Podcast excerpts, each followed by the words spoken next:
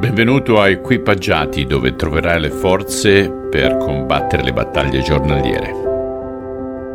Caro amico, amica, spero che le priorità di ieri siano andate per il meglio. Oggi vedremo la conclusione del capitolo 17, dal versetto 9 al versetto 27. Siamo sempre in Matteo e siamo sempre con la Bibbia della gioia. Mentre scendevano dal monte, egli ordinò loro di non raccontare a nessuno ciò che avevano visto, finché non fosse risorto. Poi i discepoli chiesero a Gesù perché i capi giudei dicono che Elia deve ritornare prima che venga il Messia. Gesù rispose, hanno ragione. Elia deve venire per rimettere ogni cosa in ordine.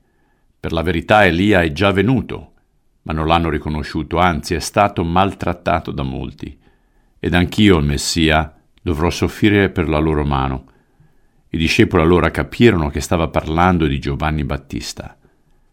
Quando arrivarono in mezzo alla folla che li aspettava, un uomo si avvicinò, si inginocchiò davanti a Gesù e disse, Signore, abbi pietà di mio figlio. È un malato mentale e soffre molto perché quando ha una crisi spesso cade nel fuoco e nell'acqua. L'ho portato ai tuoi discepoli, ma non sono riusciti a guarirlo. Allora Gesù rispose, gente malvagia senza fede fino a quanto resterò con voi. Per quanto ancora dovrò sopportarvi. Portatemi qui il ragazzo. Poi rimproverò il demonio che era nel ragazzo e quello lo lasciò. Da quel momento il ragazzo stette bene. Più tardi i discepoli chiesero in privato a Gesù perché non siamo riusciti a cacciare quel demonio.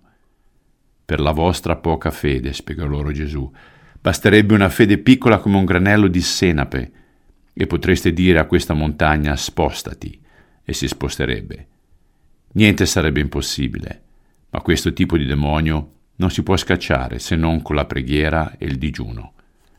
Un giorno, mentre erano ancora in Galilea, Gesù disse loro, Sto per essere tradito e consegnato a quelli che vogliono uccidermi, ma il terzo giorno, dopo la mia morte, risusciterò.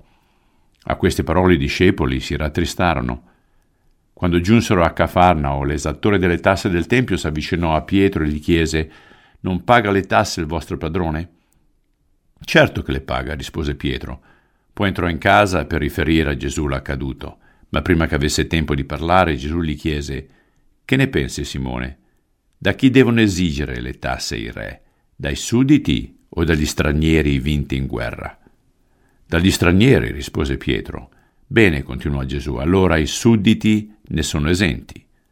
Nonostante ciò, non dobbiamo urtare le autorità, perciò vai sulla spiaggia e getta l'amo. Apri la bocca al primo pesce che prenderai e vi troverai dentro una moneta sufficiente a pagare le tasse per me e per te. Prendila e pagale. Il fatto che Gesù avesse detto ai tre di non dir nulla fino al tempo della sua resurrezione sembra strano, ma è in linea con le stesse affermazioni fatte dopo altri miracoli compiuti per alcuni gentili. Non era ancora tempo per la sua rivelazione. Per quanto concerne il mondo spirituale, c'è una particolare gerarchia tra gli angeli, sia buoni che malefici. Alcuni demoni sono più difficili da cacciare di altri. In uno dei miei viaggi alle isole Figi ricordo una serata piuttosto pesante. Ero ospite di un amico che tuttora a 40 anni di distanza ancora caro al mio cuore. E suo padre era un esorcista, si spostava dalle Figi all'Australia, a Samoa, per liberare gente che era veramente posseduta da Satana e non solo delirante. Essendomi anch'io esposto all'occultismo durante il tempo pre-conversione, capivo esattamente alcune delle circostanze che il padre di Killis descriveva. E una sera, tornando a casa sua, ho sentito questa presenza demoniaca molto forte proprio dietro le mie spalle e pur pregando non si allontanava. E una volta che sono arrivata a casa, chiesi a Killis di pregare insieme a me e ci sono volute più di due ore tra lettura e preghiera finché la presenza finalmente si allontanò. E questo è strano perché in passato, quando mi capitavano cose simili, si risolvevano con una o due preghiere. E questo è ciò con cui i discepoli stavano lottando. Apparentemente era uno spirito più ostinato che richiedeva anche il digiuno.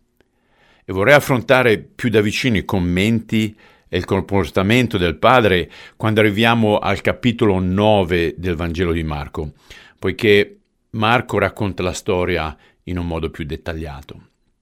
Ora, per quanto riguarda la tassa, avrei voluto che il Signore mettesse delle monete nei pesci che ho pescato nel corso degli anni.